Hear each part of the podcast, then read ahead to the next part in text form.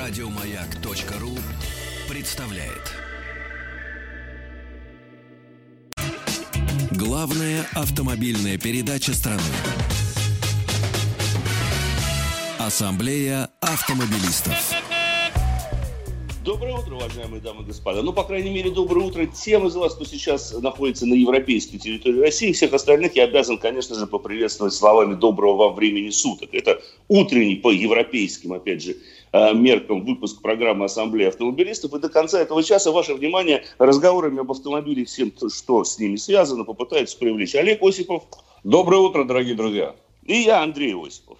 А, начнем, пожалуй, с очень забавной такой темы, э, в связи с которым нам хотелось бы, если мы успеем, собственно говоря, поговорить с вами, наши уважаемые слушатели. Недавно в Евроинкап, это крупнейшая ассоциация, которая занимается проведением краш-тестов и оценкой безопасности новых автомобилей, протестировали системы помощи водителей на 10 машинах. Почему выбрали именно 10 машин, мы пока не знаем, но, тем не менее, э, они обнародовали результаты этого тестирования и попытались определить, насколько вот эти системы помощи водителей действительно помогают избежать попадания в дорожно-транспортные происшествия, составили их соответствующий рейтинг, и насколько они помогают водителю справиться с той или иной сложной ситуацией, которая возникает, возможно, на дороге. В связи с этим, конечно же, дорогие друзья, у меня к вам вопрос. Скажите, пожалуйста, Какие бы электронные системы вы бы выделили, может быть, в своем автомобиле, какие электронные системы вам хотелось бы иметь, и вообще, как вы к ним относитесь? Полагаетесь ли вы в своем, может быть, каждодневном вождении, или, возможно, вы попадали в какие-то критические ситуации на помощь той самой электроники. Пожалуйста, пишите, звоните. Да, в общем-то, координаты прямого эфира старый. WhatsApp, Viber, плюс 7 967 103 5533. Ну, а телефон нашей студии плюс 7 495 728 71 7.1. Итак, начнем. Э, начнем да, вот значит, я бы сформулировал да. вопрос по-другому. Какие Конечно, системы вам помогают, а какие мешают? Вообще, потому что есть и такие на самом деле. Вообще Евроинкап вызывает уважение хотя бы тем э, обстоятельствам, что одним из критериев при оценке этих систем помощи водителю э, было сказано, э, следующее обозначено. Электроника не должна исключать водителя из процесса управления в Евроинкап указывают именно на важность баланса между работой систем во время езды и участием водителя. Вот это вот хотя бы, так сказать, внушает оптимизм. Потому что, если ты позволишь мне одно замечание, конечно. потому что, конечно, эти системы, вне всякого сомнения, помогают, многие из них. Ну, пресенс, пресейф или как там она называется и так далее, все это важно. Но есть и побочный эффект у э, этого лечения, так сказать. А побочный эффект заключается э, в рулевом управлении с изменением передаточного отношения на рейке. На рулевой. Сейчас Например, массово это устанавливается. Сейчас это массово устанавливается. И это мешает, с моей точки зрения, водителю. Ну, здоровому, подготовленному водителю, конечно. Да? Категория Homo того, sapiens, по крайней Абсолютно мере. согласен. И кроме того, есть такие системы, как, например, удержание э, автомобиля в полосе движения. Да? А которые угу. в нормальных автомобилях отключаются нажатием кнопки, а в некоторых есть и такие, э, она не включается с каждым запуском двигателя. Вот, например, сегодня у меня такой автомобиль, я расскажу, почему mm в этом автомобиле этой, этой глупости нет по умолчанию, она не включается. Она как раз, если вы один раз нажали, она отключенная и все. Но расскажи, давай расскажем о том, какие автомобили они выбрали все-таки, по каким критериям. Да, это достаточно, достаточно забавный список, и интересно, что, какие они выводы, собственно говоря, сделали. Итак, для, для испытаний специалисты ЮРНК отобрали следующие автомобили. Это Tesla Model 3, так известно, эта машина оборудована практически полным автопилотом, Audi Q8, BMW 3 серии, Mercedes-Benz GLE, Volvo V60, Volkswagen Passat, Peugeot 2008, Nissan Juke, Ford Kuga и Renault Clio. То есть фактически самые разные сегменты, начиная от э, премиальных и заканчивая, в общем-то, достаточно бюджетными машинами. Все эти автомобили оснащают системой помощи водителя, это в частности умный круиз-контроль, система удержания в полосе в движении, как раз таки система экстренного торможения, но и э, которые, однако, конечно же, не заменяют человека за рулем. Качество работы этих систем Евроинкап оценивает по специальной методике, начисляя от 0 до 100 баллов за технический уровень системы помощи, уровень вовлечения водителя. И тут они отдельно пишут, что как раз-таки электроника не должна исключать водителя из процесса управления. И работу систем в экстренной ситуации. По итогам тестов все автомобили попадают в одну из четырех категорий по уровню работы систем Это начальная, умеренная, хорошая и очень хорошая. Так вот, по итогам тестов самым лучшим были признаны системы помощи Mercedes-Benz GLE. А, оценки очень хорошо также удостоились BMW 3 серии и Audi Q8. То есть сплошной, в общем-то, премиум сегмент. А вот оценку хорошо поставили автомобилю Ford Kuga. В группу машин системы помощи, которые заслужили оценку умеренно, вошли Volkswagen Passat, Tesla Model 3, это вот удивительно, Nissan Juke и Volvo V60. Причем в данном тесте продвинутая система автопилота Tesla Model 3 сыграла против электрокара. А, как говорят представители Евроинкап, электронику автомобиля они назвали авторитарной отметив, что эта система не взаимодействует с водителем, а полностью берет управление на себя. В результате водитель может отвлечься и даже заснуть, положившись полностью на автопилот. По этим критериям уровень системных работы в экстренных ситуациях э, получила самые высокие баллы, то есть они оценили то, что машина может двигаться на полном автопилоте, но при этом отметили, что именно благодаря этому автопилоту водитель очень сильно отвлекается от вождения. Ну, не слышали ли мы или не слышим ли мы постоянно о различных дорожно-транспортных происшествиях, которые происходят, в общем-то, с моделями Тесла, и связаны они с тем, что как раз-таки человек попросту спит за рулем, нажал на кнопочку и заснул, и поехал, машина его повезла дальше.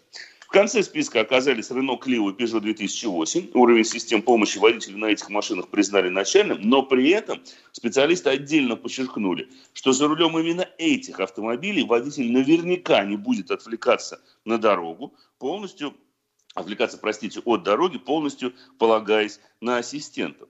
И вот это такой небольшой, на мой взгляд, такой когнитивный диссонанс. То есть, с одной стороны, электроника как бы хорошо, хорошо, что машина сама может определить препятствия, хорошо, что машина может автоматически затормозить. Это, конечно, прекрасно. Но, с другой стороны, они же говорят, что, в общем-то, эти системы не должны отвлекать водителя от вождения, водитель не должен на них полагаться. Вот такой вот забавный парадокс. А, Все правильно. Я тебе должен сказать, что э, это имеет, как бы сказать, объективную основу. Все равно так или иначе, но прогресс неизбежен, и мы двигаемся по пути к автопилотам. К автомобилю полностью способному без нашего участия доставить нас из точки А в точку Б. Это замечательная вещь. Тогда бы утром мы с тобой дремали в машине, пока ехали на работу. Я, например, полтора-два часа еду иной раз.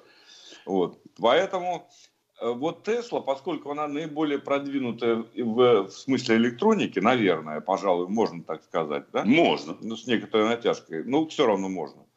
То она как раз и э, в таком промежуточном э, состоянии держит, собственно, самого автомо- э, автовладельца, водителя. То есть вроде автопилот вроде есть, а его а как бы нет, потому что он требует все-таки участия человека. Поэтому происходят разные недоумения. В данном случае водитель, как я уже не раз в эфире «Маяка» говорил, как-то он напоминает мне кролика, на котором проводится вот такой эксперимент. Но правда, дело-то в принципе, конечно, благое. Не знаю, готовы ли наши слушатели выступать в роли кроликов. Но э, нам-то деваться с тобой некуда. Мы всегда, собственно говоря, пытаемся на себя примерить сказать, всякий автомобиль, поэтому э, отмечаем вот плюсы и минусы. Но я конечно. Сказать, что... И в этой связи, конечно же, интересно, дорогие друзья, что вы думаете об этом? Вы полагаетесь, э, собственно говоря, на эти системы или нет? вообще, э, я бы даже расширил этот вопрос. Вот действительно ли будущее транспорта, на мой взгляд, оно именно таковым будет, что мы будем в конечном итоге пассажирами, а, а не, собственно говоря, водителями. Но уж покуда нам сейчас доверили управление, как говорят очень многие высокие чины, этим средством повышенной опасности – то, наверное, мы несем полную ответственность за то, что происходит с автомобилем, и то, в конечном итоге, куда мы, собственно говоря, э, приезжаем. Поэтому вот если вот этот вот золотой баланс, э, когда мы, с одной стороны, можем полностью положиться на систему, пусть автономного управления, или на те же самые электронные системы, а, а с другой стороны, мы должны понимать, что мы все-таки должны полностью сами контролировать автомобиль. WhatsApp, Viber, то есть электронный мессенджер, плюс 7 967 103 5533. Телефон нашей студии 728 7171, код Москвы 495. Звоните, пишите э, ваше мнение. На мой взгляд, я с тобой соглашусь в том, что мы, конечно, являемся подобными кроликами. Иногда, ну, вот прям не хочется таковым быть. Вот Иногда не хочется. Иногда, особенно когда эти системы навязчивы слишком. То есть в ряде машин там нет особых проблем. Да? И Конечно. но в ряде машин они, конечно, навязчивые. Кстати сказать, вот есть любопытное наблюдение, я позволю себе поделиться с уважаемой публикой. Бесспорно. Наблюдение заключается вот в чем. Значит, вот это благая э, штука, да, забота о безопасности. Но это же благая штука, почему имеет побочный эффект? Потому что она позволяет одновременно зарабатывать. Вообще все прорывы технологические, они обязательно дают возможность э, компании, которая идет э, на острие решения этих проблем, э, заработать, причем хорошо заработать. Я недавно, к слову сказать, узнал удивительную вещь. Вот в Швеции настолько развита переработка мусора, от которого пол России задыхается, да, что они завозят они воспринимают его как сырье и завозят из Норвегии еще 80 тысяч тонн ежегодно. Им не хватает и это они сказали... еще с российским, это с российским Кон... мусором не сталкивались. Конечно. Я предлагаю Ребята, наладить экспорт бы... туда. Экспорт, да, по дешевке. Конечно. Да можно бесплатно, только заберите, пожалуйста. Короче говоря, и вот это вот то же самое и в автомобилях. Но при всем этом, разумеется, э, аппетит приходит во время еды. Когда ты начинаешь на безопасности, на мусоре, на чем угодно зарабатывать, тебе хочется больше и больше. Поэтому в автомобилях, с моей точки зрения, появляются системы, мягко говоря, сомнительные. Э, вот по-настоящему сомнительные. Причем самое интересное, что э, ряд этих систем э, не устанавливаются по умолчанию в спортивные машины, в мощные автомобили, и устанавливаются в автомобили, которые, ну, скажем так, называются семейными. Вот это вот странная вещь. Ну, ты знаешь, спортивный автомобиль, я тут с тобой поспорю, все-таки сейчас ставят, в том числе часть ассистирующих систем. Но самое, пожалуй, распространенное и наиболее, наверное, важное для любого автомобиля это, конечно, система автоматического торможения и определения препятствия. Ну вот, к примеру, прочитаю. Вот Иван нам написал из Ростовской области. Шкода Рапид 2020 года, видимо, у него новое поколение как раз-таки – датчик приближения, ну, датчик сближения как раз-таки опасности впереди, он срабатывает, когда водитель ничего и не давит и не крутит. Я вам скажу, он срабатывает, в принципе, всегда, потому что для этого там есть специальный радар. На трассе машина пропускала пешехода. Я ехал на круиз-контроле. Датчик начал пищать очень заранее, я все равно не успел остановиться, так как не понял, что машина впереди решила полностью остановиться, не было видно человека. Человек меня видел и пропустил, так что все хорошо. Спасибо датчику, с ним безопаснее все же. Отличное, да, это... отличное сообщение, да. Абсолютно правильно, на самом деле, Иван. Вот, вот эти системы, которые э, помогают автоматически останавливать автомобили, предупреждают об опасности опасного сближения с впереди идущим транспортным средством или опасности появления пешехода, это безусловное благо. Потому что могу сказать, опять же, по собственному опыту, иногда даже управляя автомобилем, вот самое частое, пожалуй, мелкое дорожно-транспортное происшествие вообще в нашей стране, это проезд круговых перекрестков, э, и связано с тем, что вот перед нами машина вроде как выезжает, мы уже голову налево повернули и не смотрим на то, что происходит впереди нас. И тут бах, эта машина резко бьет по тормозам. А, мы, естественно, тут же уже не успеваем среагировать и в нее въезжаем. Но даже к этой системе у меня всегда возникают определенные придирки. Связаны они с тем, что в разных автомобилях они работают по-разному. То есть, если, допустим, у нормального европейца эта система будет срабатывать во всем диапазоне скоростей от нуля до как минимум 200 км в час – то в некоторых машинах азиатских, я обратил внимание, она становится активной только после скорости в 20-30 км в час. То есть на небольших скоростях, до 30, она вообще не работает. И вот это странно, потому что ты с одной стороны, когда долго едешь на такой машине, начинаешь полагаться на то, что машина подскажет, если вдруг у тебя дистанция мала, а с другой стороны, когда ты попадаешь вот в эту реальную ситуацию, к примеру, на перекрестке с круговым движением, то электроника почему-то раз и замолкает. Конечно, тут нужно понимать, что мы все-таки отвечаем за управление автомобилем. И мы именно с этого начали разговор об различных электронных ассистирующих системах. Но с другой стороны, если вы уже мне поставили в машину эту штуку, то можно сделать так, чтобы она работала всегда, а не эпизодически или оказиально, когда ей там захочется вдруг сработать. Либо тогда скажите мне или напишите на щитке прибора, что сейчас мы за вами следим и вас контролируем, а вот сейчас вы предоставлены полностью сами себе, и мы вмешиваться в процесс управления не будем. Вот этот вот, вот момент, ты, к сожалению, не всегда прослеживается. Ну что захотел, понимаешь, а сэкономить, а заработать. Это же нормально, когда речь идет, э, ну и, в общем, честно сказать, преимущество азиатских производителей. Ну, да. естественно, конечно. Потом... На чем-то приходится экономить, друг мой. Конечно. И вот эта экономия, но не нужно, нельзя экономить на той же самой безопасности. Если та или иная компания анонсирует, что там у нее есть автопилот, система автоматического торможения или система удержания в полосе движения, я априори должен быть уверен в том, что эта система настроена должным образом и работает абсолютно адекватно. А вот что касается, к примеру, системы удержания в полосе движения, я ее считаю самой вредоносной, я думаю, что ты со мной согласен. Потому что, вот, опять же... Вот, Нет, не э, самый, есть еще хуже.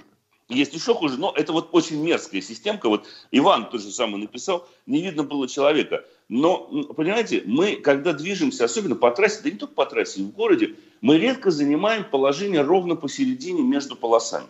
Мы всегда смещаемся вправо или влево, по крайней мере, опытные водители об этом прекрасно знают, для того, чтобы видеть происходящее впереди. То есть не только машину, которая едет перед нами, но и видеть вообще происходящее за несколько автомобилей перед нами, да, там, в левом, в соседнем ряду Конечно. и так далее, чтобы оценивать ситуацию. Это есть правило, если хотите, такого защитного вождения, потому что есть такое понятие, собственно говоря.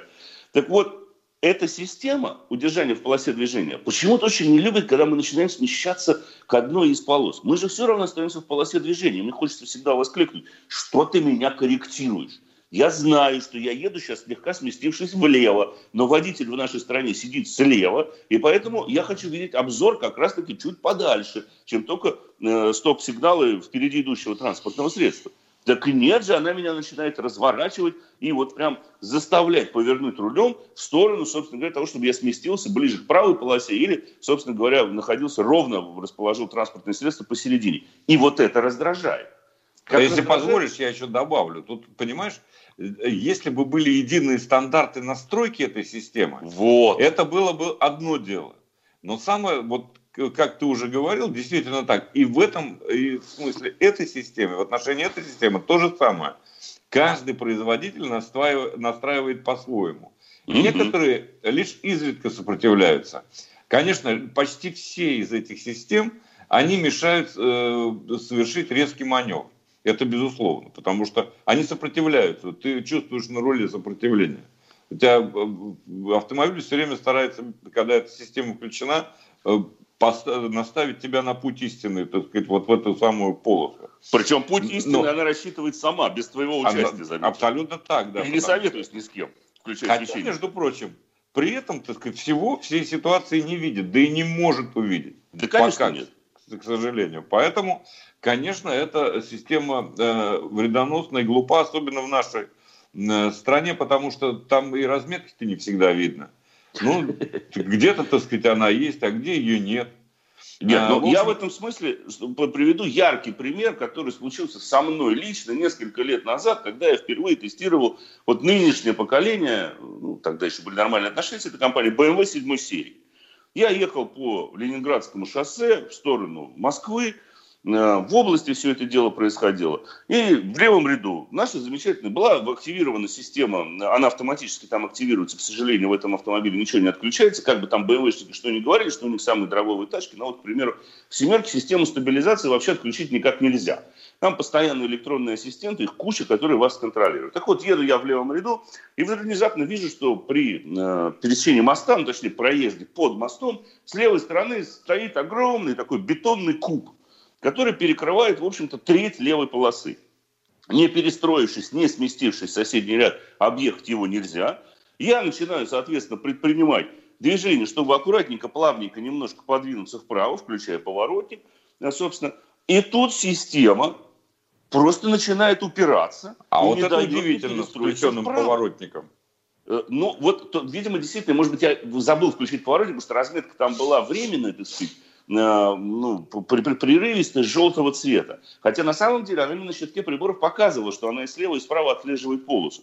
Так вот, я начинаю сдвигаться вправо и понимаю, что она просто не дает мне двинуться вправо. И я понимаю, что я сейчас включу скорость на секундочку около 100 км в час было. Я просто сейчас начну э, влетать в этот бетонный куб. Ну, естественно, э, пришлось, так сказать, достаточно много усилий приложить на руль и резко дернуть рулем вправо, благо справа никого не было.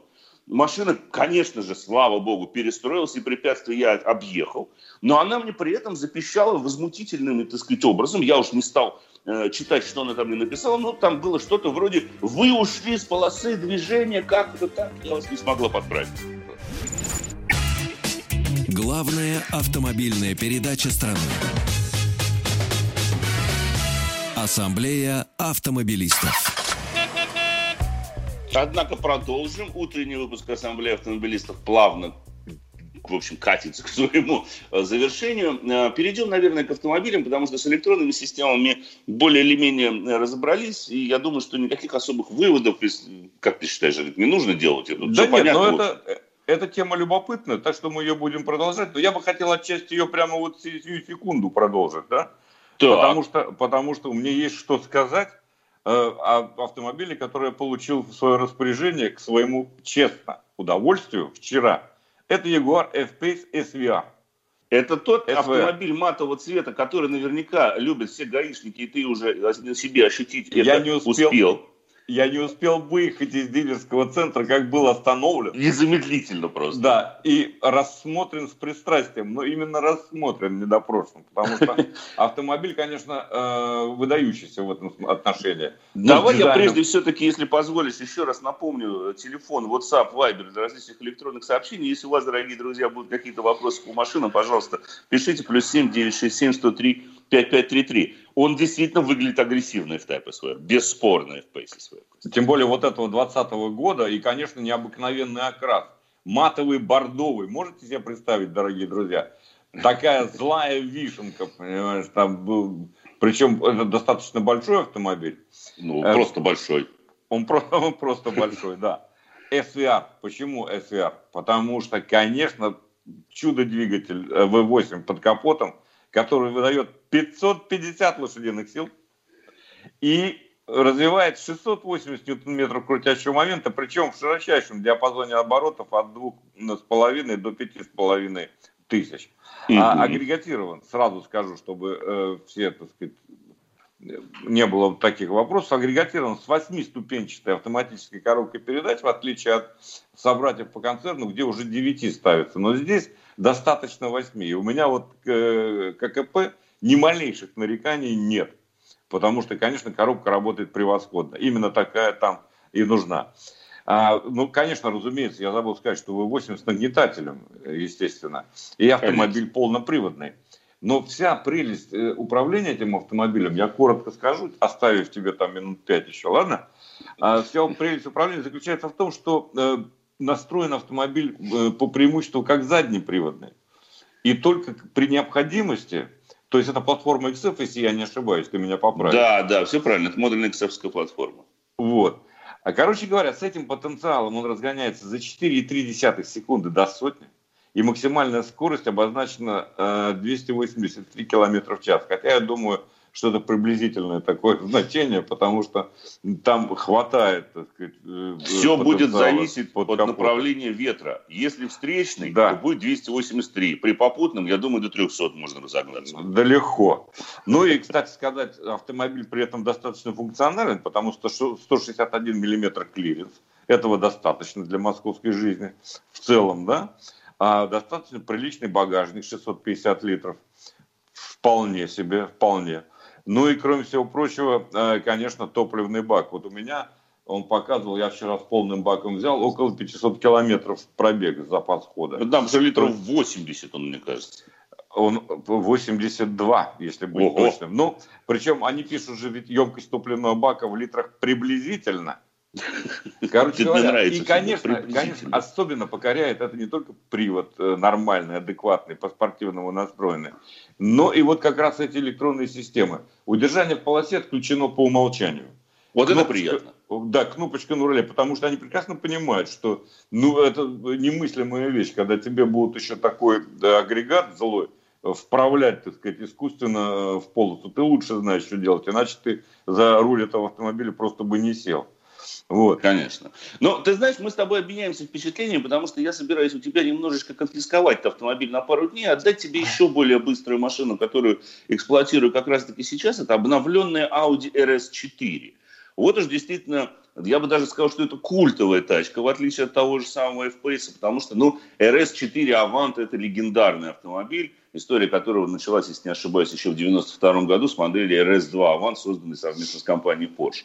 Вот это четвертое поколение рестайлинговое, оно появилось в продаже буквально в 2019 году, и как раз-таки такую машину мы тоже э, взяли с тобой на тест-драйв. Эта машина еще быстрее.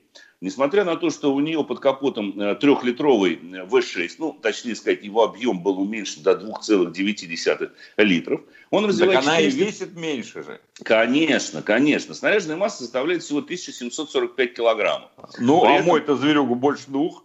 Конечно. При этом 450 лошадиных сил, 600 ньютон-метров крутящего момента, восьмиступенчатая, к слову сказать, по-моему, от того же самого производителя автоматической коробка передач. Конечно, а, автоматическая коробка передач – и разгон до сотни за 4,1 секунды. Но, конечно же, в случае с Audi максимальная скорость ограничена электроникой на отметке в 250 км в час. Но почему мы еще взяли эту машину? Потому что мы буквально в прошлый эфир, если не ошибаюсь, начали эту тему э, Quattro. 40 лет исполняется, как известно, этой знаменитой системе полного привода. И вот мы постепенно э, испытываем каждую из моделей самыми разными системами полного привода. И вот RS4, как, в общем-то, очень многие RS, является олицетворением самой такой жесткой, самой серьезной полноприводной трансмиссии, которая только существует э, вообще в мире и среди квадро. Потому что в основе ее, у нее есть, она механическая система, есть центральный дифференциал, распределяющий крутящий момент между осями по умолчанию в пропорции 60% назад, 40% вперед. Но здесь центральный дифференциал дополнен еще самоблокирующимся дифференциалом на задней оси. Он здорово меняет характеристики автомобиля, должен заметить, потому что он в какие-то моменты доруливает и доворачивает машину в буквальном смысле этого слова. Но а, полагаться на него тоже особо не стоит, потому что, да, он практически полностью нивелирует изначально геометрически настроенную в подвесках а, такую слегка недостаточную поворачиваемость. Но он все равно довернет машину только до того момента, пока вы не провалитесь в глубокий занос. А это нужно очень чутко контролировать. К сожалению, время нашей программы подходит к концу. Не успею я, конечно же, э, рассказать подробнее, но вернусь еще обязательно к этой машине в одном из следующих эфиров. Сейчас же скажу, что завтра точно так же Ассамблея автомобилистов выйдет в утреннем формате в те же самые 6.30 утра, как, в общем-то, и в четверг. Ну, а сегодня с вами были Олег Осипов. Всего доброго, дорогие друзья. Удачи на дорогах. И я, Андрей Осипов. Счастливый, как обычно. Берегите себя. Еще больше подкастов на радиомаяк.ру